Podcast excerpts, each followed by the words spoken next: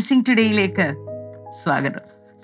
ഈ ആഴ്ചയിലെ ആദ്യത്തെ എപ്പിസോഡുമായിട്ടാണ് ഞാൻ നിങ്ങളുടെ മുമ്പിൽ വന്നിരിക്കുന്നത്. എനിക്കിന്ന് നിങ്ങളുടെ മുമ്പിൽ ഇരിക്കുമ്പോൾ ഭയങ്കര സന്തോഷം തോന്നുന്നു. എന്താണെന്ന് എനിക്കറിയില്ല.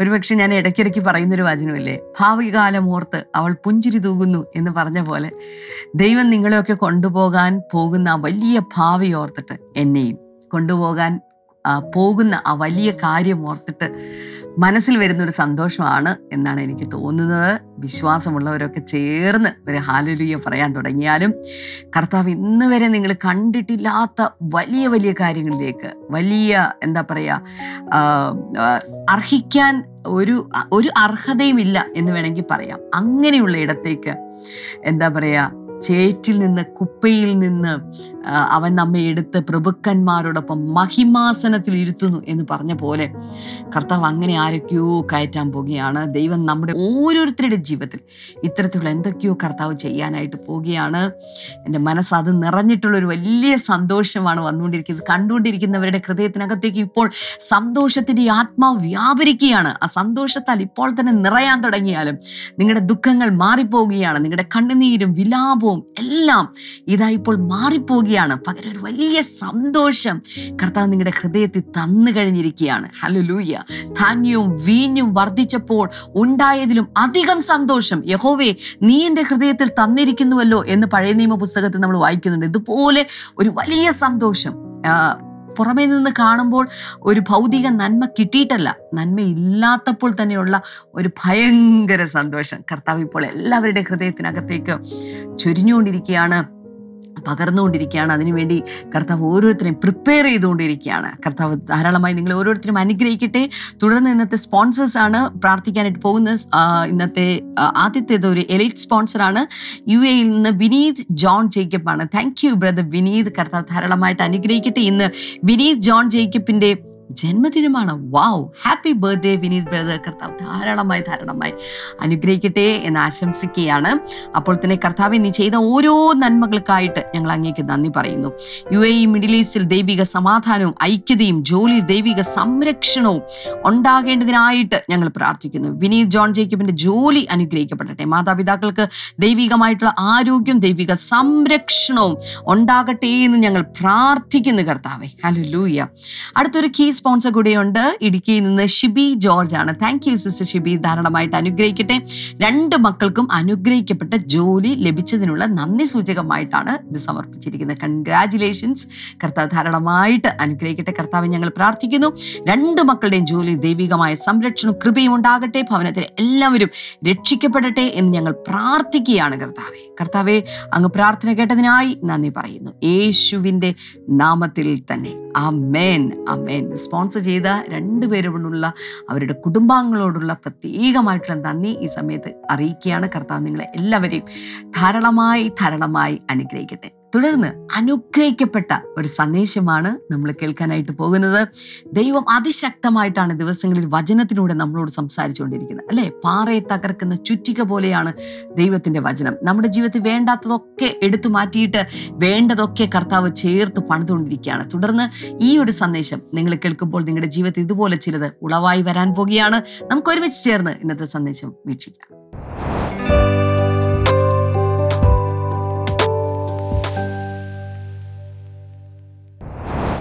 വെൽക്കം ബാക്ക് മറ്റൊരാഴ്ച പുതിയൊരാഴ്ച കർത്തവൻ നമുക്ക് തന്നിരിക്കുകയാണ്. കഴിഞ്ഞ ദിവസങ്ങളിൽ എല്ലാവരും കാണുന്നുണ്ടോ? ദിവസവും മോർണിംഗ് ഗ്ലോറി കാണുന്നുണ്ടോ? ഞാൻ എപ്പോഴും പറയുന്ന പോലെ ഇത് നമ്മുടെ ഒരു സ്പിരിച്വൽ ഫുഡായിട്ട് ബ്രേക്ക്ഫാസ്റ്റ് ആയിട്ട് കണക്കാക്കണം. അതിന് ഇമ്പോർട്ടൻസ് കൊടുക്കണേ. ചില ടോപ്പിക് നമുക്ക് റെലവന്റ് അല്ലെന്ന് തോന്നും പക്ഷേ ഇന്നല്ലെങ്കിൽ നാളെ അത് പ്രയോജനപ്പെടും. ഒരു തരത്തിലും എനിക്ക് ബാധകമല്ലാത്തൊരു ടോപ്പിക്കാണ് സംസാരിക്കുന്നത്. എന്നാരും ചിന്തിക്കരുത്. ഒരു തരത്തിൽ നിങ്ങൾക്ക് ബാധകമല്ലെന്ന് തോന്നുവാണെങ്കിൽ മറ്റാർക്കെങ്കിലും വേണ്ടിയായിരിക്കാം. അത് നിങ്ങൾ മനസ്സിലാക്കുക നോട്ട്സുകൾ കുറിച്ചെടുക്കുക മറ്റൊരാളെ സഹായിക്കുക. ബൈബിളിൽ വിസ്ഡം ബുക്സ് ഉണ്ടെന്ന് ഞാൻ കഴിഞ്ഞ ദിവസം പറഞ്ഞു. ഉദാഹരണത്തിന് പ്രോവേബ്സ് ഒരു വിസ്ഡം ബുക്കാണ്. അതിൽ അത് ഒരു പ്രത്യേക തീമിലൊന്നും അല്ല അത് പോകുന്നത്. ഒരുപക്ഷെ കുറേയധികം പല നിറത്തിലുള്ള പേൾസ് മുത്തുകൾ ഒരു ചരടിൽ കോർത്ത് കെട്ടിയിരിക്കുന്നത് പോലെ കുറേ അധികം ജ്ഞാനത്തിന്റെ മൊഴിമുത്തുകൾ ഇങ്ങനെ അടുക്കി വച്ചിരിക്കുന്നു. അത്രേ ഉള്ളൂ. അതാണ് പ്രൊവേബ്സ് സദൃശ്യവാക്യങ്ങൾ അതുപോലെ സഭാപ്രസംഗം. അതിലും കുറേയധികം ജ്ഞാനം പറയുന്നുണ്ട്. പിന്നെ നമുക്ക് പുതിയ നിയമത്തിലാണെങ്കിൽ നമുക്ക് യാക്കോബിന്റെ ലേഖനം അതിന് ഏകദേശം തുല്യമായി ജ്ഞാനത്തിന്റെ പുസ്തകമായിട്ടാണ് അറിയപ്പെടുന്നത്. യാക്കോബ് എന്ന് പറയുന്നത് യേശുവിന്റെ ഹാഫ് ബ്രദർ ഒരുമിച്ചൊരു വീട്ടിൽ ജനിച്ചു വളർന്നാണ് ബൈബിളിന്റെ ഏറ്റവും അവസാനം ഒരു യൂതായുടെ ലേഖനമുണ്ട്. ചിലരൊക്കെ വിചാരിച്ചിരിക്കുന്നത് സ്കുര്യാത്ത യൂത യേശുവിന് ഒറ്റ കൊടുത്ത യൂത എഴുതിയ ലേഖനമാണെന്നാണ്. അല്ല യേശുവിന്റെ ഹാഫ് ബ്രദറാണ് അതും. അപ്പം യേശു ഒരേ വീട്ടിൽ ജനിച്ചു വളർന്ന യാക്കോബ് അതുപോലെ യൂത. യേശുവാണ് ഏറ്റവും മൂത്ത കുട്ടി ആ വീട്ടിൽ. ഇളയ പിള്ളേരാണിത് ഹാഫ് ബ്രദേഴ്സ് അമ്മ ഒന്നാണ് അപ്പന്മാർക്ക് വ്യത്യാസമുണ്ട്. യേശുവിന്റെ ഫാദർ സ്വർഗത്തിലെ പിതാവാണ്. ഭൂമിയിലൊരു പിതാവ് ഇല്ല.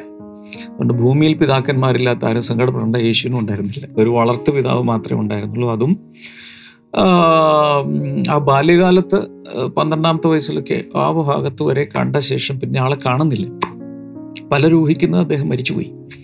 അങ്ങനെ ഒരു ഫാമിലിയിലാണ് യേശു ഉണ്ടായിരുന്നത്. യേശുവിന്റെ ഹാഫ് ബ്രദേഴ്സ് ആയിരുന്നു യാക്കോബ് യൂത വിസ്ഡം ബുക്സിനെ കുറിച്ചാണ് ഞാൻ പറഞ്ഞു വരുന്നത്.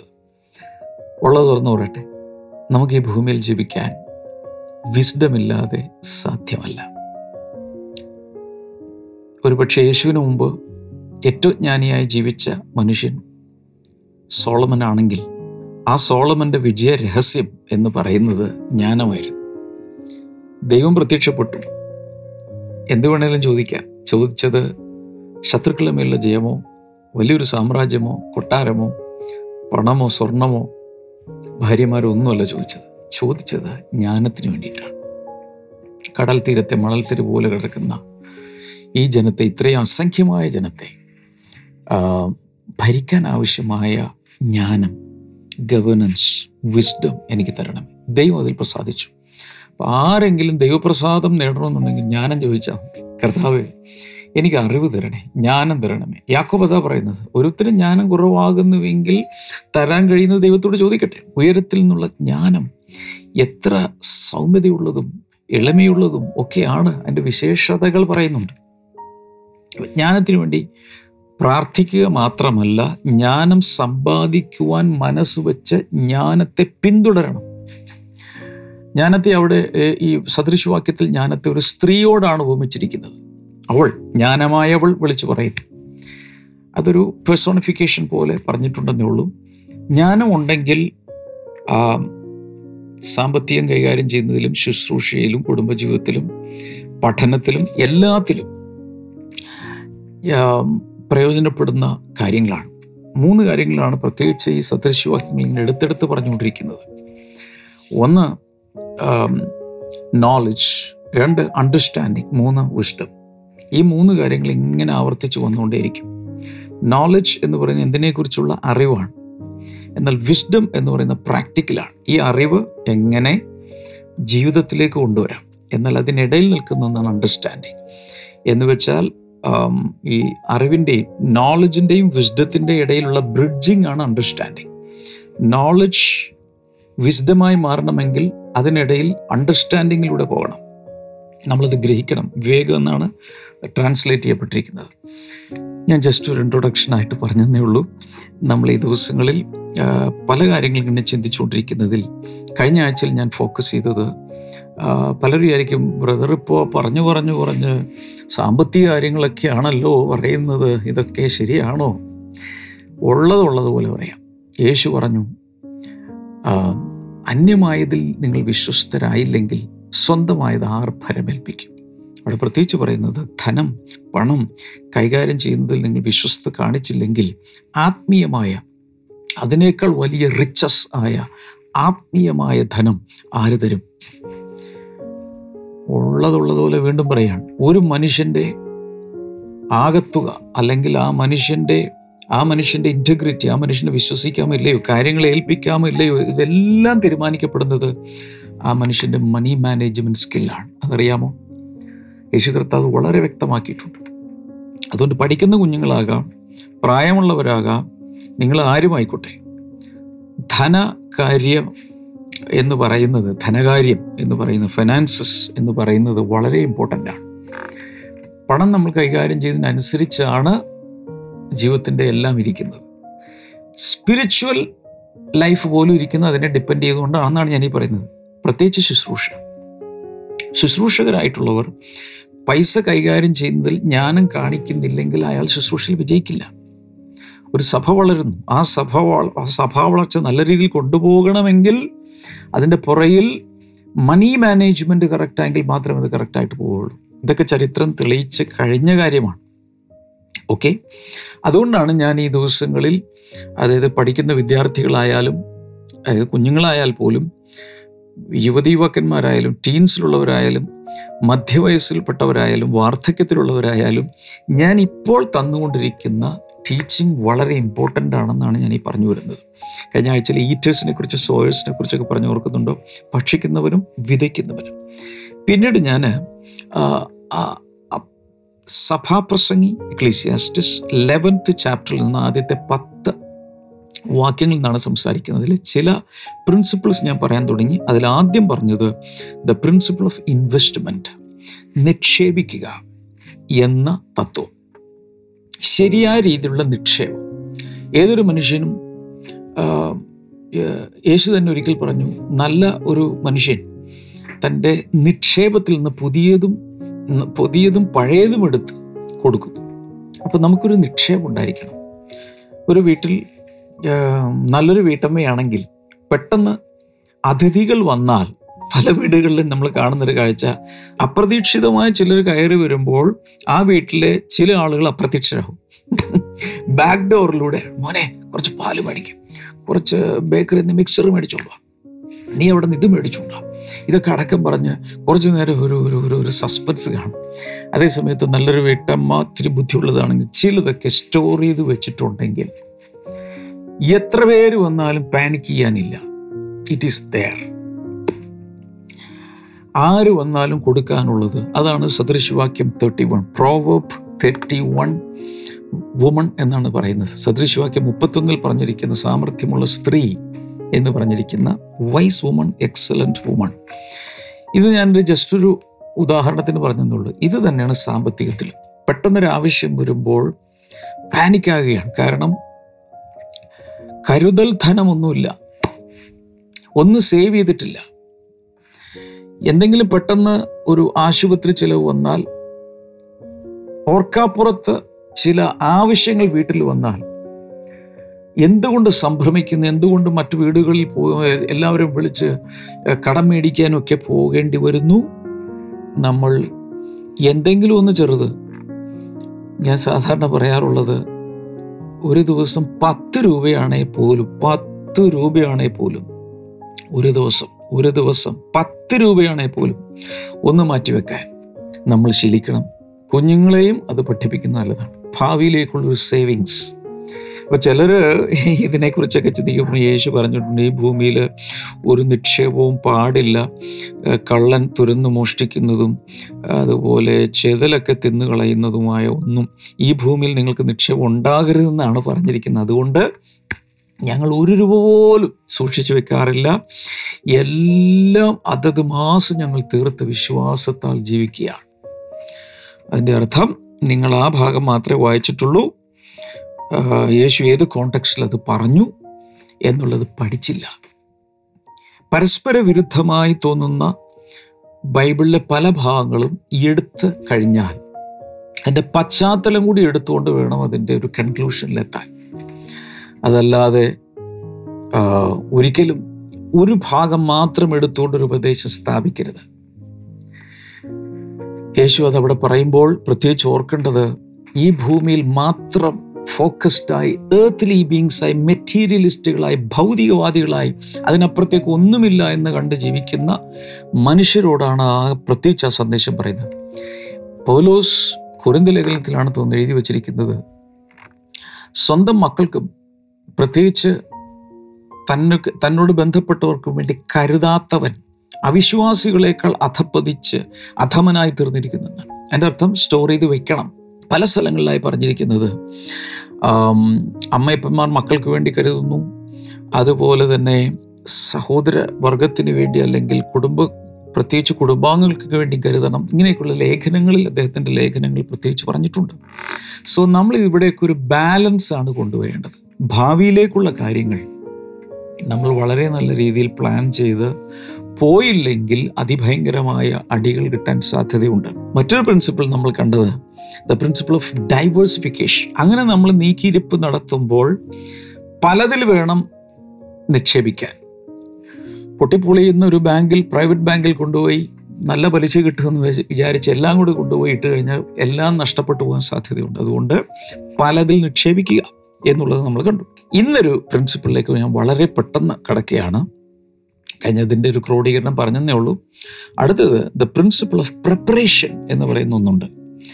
എന്ന് വെച്ചാൽ ഒരു തയ്യാറെടുപ്പിന്റെ തത്വം ഒരുക്കത്തിന്റെ തത്വം. അതെന്താണ്? മൂന്നാമത്തെ വചനം നോക്കി Ecclesiastes eleven and verse number three പറയുന്നത് if the clouds are full of rain the empty themselves upon the earth and if a tree falls to the south or the north in the place where the tree falls there it shall lie മേഘം വെള്ളം കൊണ്ട് നിറഞ്ഞിരുന്നാൽ ഭൂമിയിൽ പെയ്യും.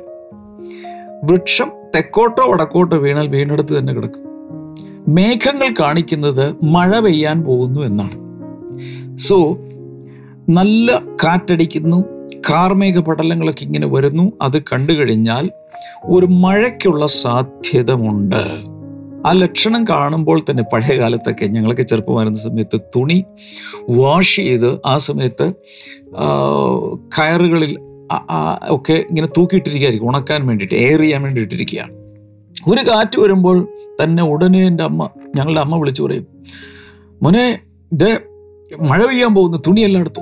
അപ്പം ഞങ്ങൾ ഓടിച്ചെന്ന് ഈ തുണിയെല്ലാം പുറക്കി വീടിനകത്തുകൊണ്ട് കൊണ്ടുവന്നത് അപ്പോൾ മഴ പെയ്താൽ ബുദ്ധിമുട്ടുണ്ടാകാവുന്ന കാര്യങ്ങൾ നമ്മൾ ഉടൻ തന്നെ ഒരു പ്രീക്കോഷൻ എടുക്കുകയാണ്. ഇതുപോലെ ഒരു തയ്യാറെടുപ്പ് നമ്മുടെ ജീവിതത്തിലും ആവശ്യമാണ്. ഒരു പ്രിപ്പറേഷൻ ആവശ്യമാണ്. എന്ന് വെച്ചാൽ ഒരു ഒരു പ്രതികൂല കാലാവസ്ഥ വന്നാൽ ജീവിതത്തിൽ ഒരല്പം മോശമായ സാഹചര്യങ്ങൾ വന്നാൽ ശോഷിപ്പിന്റെ ഒരു സമയം വന്നാൽ ആവശ്യങ്ങൾ കൂടുതലും അതിനനുസരിച്ച് വരുമാനമില്ലാത്തൊരവസ്ഥ വന്നാൽ അതിനു വേണ്ടി നേരത്തെ തന്നെ തയ്യാറാകണം എന്നാണ് ഈ പറഞ്ഞു വരുന്നത്. ഞാൻ ഈ പറയുന്ന ഒന്ന് എഴുതി വെക്കുക ലൈവ് ചാറ്റിൽ type ചെയ്തിടുക expect the best but be prepare for the worst ഏറ്റവും നല്ലത് പ്രതീക്ഷിച്ചോ. നല്ല കിനാക്കൾ നല്ലതാണ് നല്ല സ്വപ്നങ്ങൾ നല്ലതാണ് but be prepare for the worst ഏറ്റവും നല്ലത് വരുമെന്ന പ്രത്യാശയിൽ നമ്മൾ കാൽ ചവിട്ടി ജീവിച്ചുകൊണ്ടിരിക്കുക.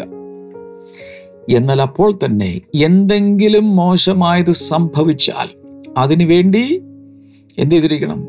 ഏറ്റവും മോശമായ എന്തെങ്കിലും ജീവിതത്തിൽ സംഭവിച്ചാൽ അതിനു വേണ്ടി മാനസികമായും അല്ലാതെയും തയ്യാറെടുത്തിരിക്കണം. ഇങ്ങനെയാണ് ബുദ്ധിയോടുകൂടെ ജ്ഞാനത്തോടുകൂടി നമ്മൾ ചുവടുകൾ വയ്ക്കേണ്ടത്. ഈ ജോസഫിന്റെ പ്രത്യേകത അവന് ദൈവത്തിൽ ലഭിച്ച ജ്ഞാനമുണ്ടായിരുന്നത് കൊണ്ട് he prepared for a bad time for the famine ദൈവം അവന് സ്വപ്നത്തിൽ ഇതെല്ലാം കാണിച്ചു കൊടുത്തു ഫറവനാണ് കാണിച്ചു കൊടുത്തത് അതിലൂടെ തനിക്ക് അറിവ് കിട്ടി. അതുകൊണ്ട് ഒരു ക്ഷാമകാലത്തിന് വേണ്ടി താൻ ഒരുങ്ങാൻ തുടങ്ങി. ഏഴ് വർഷം ഒരുക്കമാണ്. ഏഴു വർഷം സുഭിക്ഷതയാണ്. പ്രോസ്പെരിറ്റിയുടെ ഏഴു വർഷങ്ങൾ. സോ ആ സമയത്ത് താൻ എല്ലാ വെയർ ഹൗസുകളിലും സ്റ്റോർ ഹൗസുകളിലും ഗോഡൗണുകളിലും എല്ലാം സ്റ്റോർ ചെയ്തു. അങ്ങനെ സ്റ്റോർ ചെയ്തപ്പോൾ ആ രാജ്യത്തിന് ഒരിക്കലും ഒന്നും ഒരു പ്രശ്നം ഉണ്ടായില്ല. എന്ന് മാത്രമല്ല ആ രാജ്യം വലിയ ധനികരായി മാറി. ആ രാജ്യത്തുള്ളവർ. ഈജിപ്ത് ഭയങ്കരമായി ധനികരായി. കാരണം മറ്റുള്ളവർ പ്രിപ്പയർഡ് അല്ലായിരുന്നു. അവർക്ക് ഭക്ഷണമില്ല. അവരുടെ എല്ലാം വിറ്റ് ഇവിടെ വന്ന് ഭക്ഷണം വാങ്ങേണ്ടി വന്നു. സോ ബി പ്രിപ്പേർഡ് അതായത് trusting God without preparation is not at all faith ഒരുക്കങ്ങളില്ലാതെ നാം ചെയ്യേണ്ട കാര്യങ്ങൾ ചെയ്യാതെ കർത്താവിൽ മാത്രം വിശ്വസിച്ച് ജീവിക്കുന്നത് വിശ്വാസമല്ല. ഇറ്റ് ഈസ് പ്രിസംഷൻ എന്ന് വെച്ചാൽ ചുമ്മാ അനുമാനമാണ്. ചുമ്മാ സങ്കല്പിച്ചങ്ങ് ഊഹാപോഹം വെച്ച് പോവുകയാണ്. അതിന് ദൈവം സപ്പോർട്ട് ചെയ്യാറില്ല. യേശുവിനോട് പിശാജ് വന്നിട്ട് ദേവാലയത്തിന്റെ ഗോപുരത്തിന്റെ മുകളിൽ കയറി കയറ്റി നിർത്തിയിട്ട് പറഞ്ഞു ചാടിക്കുളം പറഞ്ഞു. കർത്താൽ വിശ്വസിച്ചങ്ങ് ചാടിക്കോ. അവൻ ദൂതന്മാരോട് കൽപ്പിക്കും. അവർ നിന്റെ കാൽ കല്ലിൽ തട്ടാതെ വണ്ണം അവർ താങ്ങിക്കോളും. കർത്താവിന് നിന്റെ ദൈവമായ കർത്താവിനെ പരീക്ഷിക്കണം. നോ അതിന്റെ അർത്ഥം ചുമ്മാ ഊഹ കച്ചവടത്തിൽ എടുത്തിയാട്ടം. നോ ചെയ്യരുത്. കർത്താവെല്ലാം നോക്കിക്കോളൂ എന്ന് പറഞ്ഞുകൊണ്ട് ഒരു കാൽക്കുലേഷനും ഇല്ലാതെ ഒരു പ്രിപ്പറേഷനും ഇല്ലാതെ ഒരു തയ്യാറെടുപ്പും ഇല്ലാതെ ജീവിക്കരുത് അതേ മക്കൾക്ക് ഉള്ളതല്ല.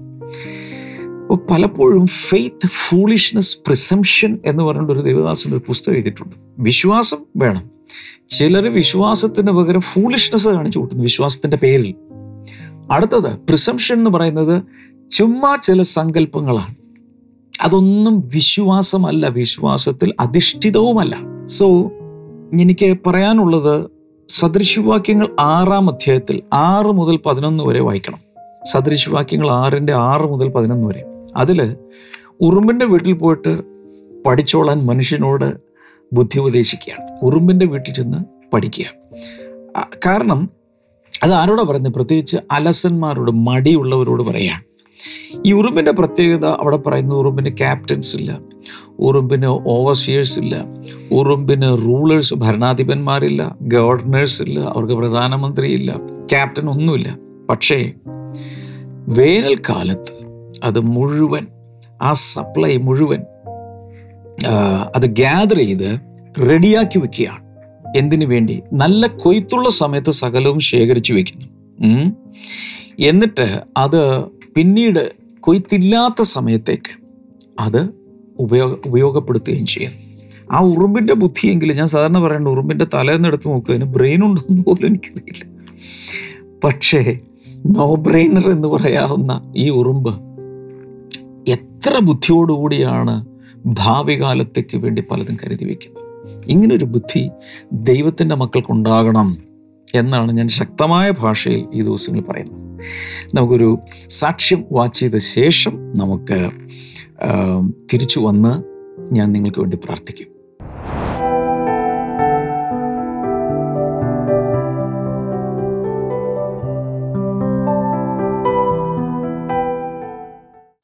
എന്താണ് സാം ബ്രദറെ എന്താണ് ഇവിടെ സംഭവിച്ചത്? സർ നമ്മുടെ ജോജൻ സിമി ചേച്ചിയാണ് ഇവിടെ നിൽക്കുന്നത്.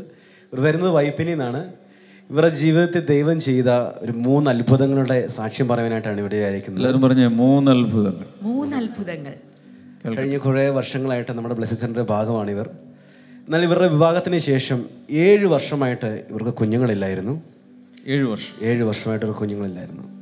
അങ്ങനെ ഇരിക്കുകയാണ് നമ്മുടെ വൈപ്പിൽ ഒരു ബ്ലെസ്സിങ് ഫെസ്റ്റിൽ വരികയും പാസ്റ്റർ ആ ബ്ലെസ്സിങ് ഫെസ്റ്റിന്റെ ഇടയ്ക്ക് ആ മീറ്റിങ്ങിനിടയ്ക്ക് സിമി ചേച്ചിയെ കണ്ടുകൊണ്ട് പറഞ്ഞു മെറൂൺ ഷോൾ ഇട്ട ആ മകൾ ഫ്രണ്ടിലേക്ക് വരിക. ഇന്നും മെറൂൺ പോലെയാണല്ലോ.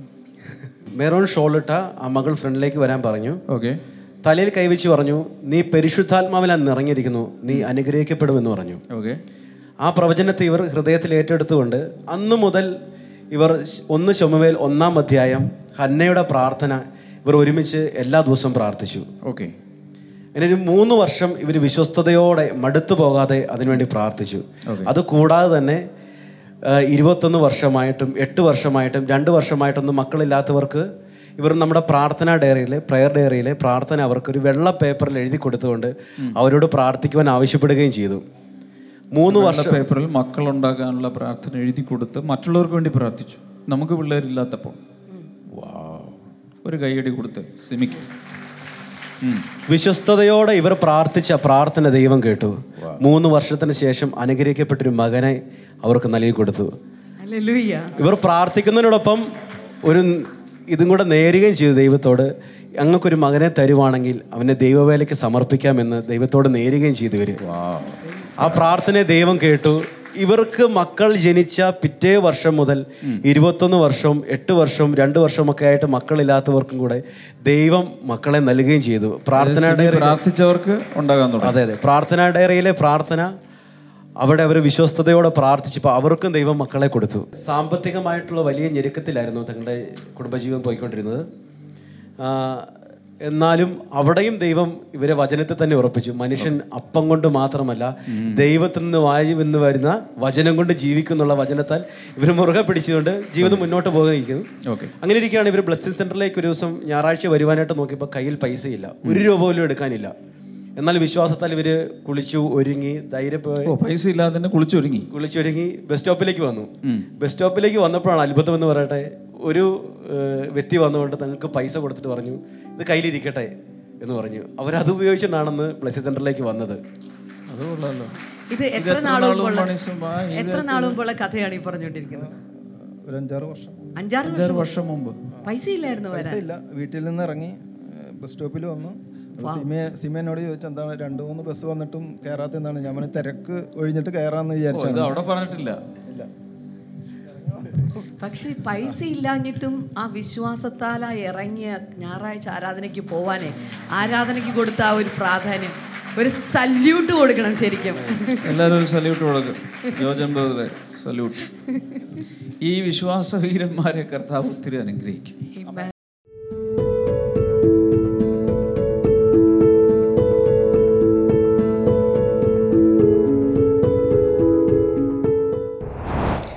കൈകൾ സ്ക്രീനിലേക്ക് നീട്ടിപ്പിടിക്കാൻ നമുക്ക് ഒരുമിച്ച് പ്രാർത്ഥിക്കാം. കർത്താവെ ജനങ്ങളെ ഞാൻ ഈ സമയത്ത് അനുഗ്രഹിക്കുകയാണ്. അവരിന്ന് കേട്ട വചനങ്ങൾ അവരുടെ അകത്തേക്ക് സിങ്കിൻ ചെയ്യാനും അതിനനുസരിച്ച് ചില മാറ്റങ്ങൾ ജീവിതത്തിൽ ഉണ്ടാകാനും അങ്ങ് സഹായിക്കണം. ഞാൻ ഇങ്ങനെ പ്രാർത്ഥിക്കുന്നു ഈ മോർണിംഗ് ഗ്ലോറി കാണുന്ന ആർക്കും ആരും പട്ടിണി കിടക്കരുത് ആർക്കും ഒരു പ്രത്യേക വൈഷമ്യമേറിയ ഘട്ടം വന്നാൽ അവരാരും പാനിക് ചെയ്യരുത്. അതിന് തക്കവണ്ണം പ്രിപ്പയർഡായി ജീവിക്കാൻ എല്ലാവർക്കും ജ്ഞാനം കൊടുക്കണമേ. മാത്രമല്ല ഇന്ന് കടബാധ്യതയിലുള്ളവർ പൂർണമായി അതിൽ നിന്ന് പുറത്തു വരട്ടെ എന്ന് ഞാൻ പ്രാർത്ഥിക്കുന്നു. അതിനുള്ള ജ്ഞാനവും കൃപയും പകരുന്നതിനായി നന്ദി. ഈ സമയത്ത് ഞാൻ കാണുന്നത് ഈ പുകവലി ശീലമുള്ള ചിലർ അതിൽ നിന്ന് പുറത്തു വരുന്നു. അതുപോലെ പണം അല്ലാതെ വേസ്റ്റ് ചെയ്ത് പോകുന്ന വേസ്റ്റാക്കി കളയുന്ന ചിലർ. അതിൽ നിന്ന് പിന്തിരിഞ്ഞ് വരുന്നത് ഞാൻ കാണുന്നു വളരെ ബുദ്ധിയോടുകൂടെ. അതുപോലെ നട്ടലിന് പ്രയാസമുള്ള ചിലരെ കർത്താവ് ഇപ്പോൾ സൗഖ്യമാക്കുന്നു. ഒന്ന് ഈ സബ്സ്റ്റൻസ് അഡിക്ഷൻ പോലെയുള്ള ചില അടിമത്വങ്ങൾ ചിലർ പുറത്തു വരുന്നു. അതുകൂടാതെ നട്ടലിന്റെ രോഗങ്ങൾ മാറുന്നു. അസ്ഥികൾ ക്ഷയിച്ചു പോകുന്ന രീതിയിലുള്ള ചില രോഗങ്ങളെയും കർത്താവ് ഇപ്പോൾ സൗഖ്യമാക്കിയാണ് ക്യാൻസർ യേശുവിന്റെ നാമത്തിൽ സൗഖ്യമാകട്ടെ. കർത്താവ് ഇവരുടെ ആവശ്യങ്ങൾ എന്താണെങ്കിലും രോഗങ്ങൾ എന്താണെങ്കിലും കർത്താവ് സൗഖ്യം കൊടുത്തതിനായി നന്ദി. യേശുവിന്റെ നാമത്തിൽ. അമേൻ എല്ലാവരും കർത്താവ് ധാരാളമായി അനുഗ്രഹിക്കട്ടെ. ഇതിന്റെ ലിങ്കുകൾ ദയവായി അയച്ചു കൊടുക്കുക. വാട്സപ്പ് സ്റ്റേറ്റസിലിടുക. നാളെ നമുക്ക് വീണ്ടും കാണാം. God bless you all. Bye.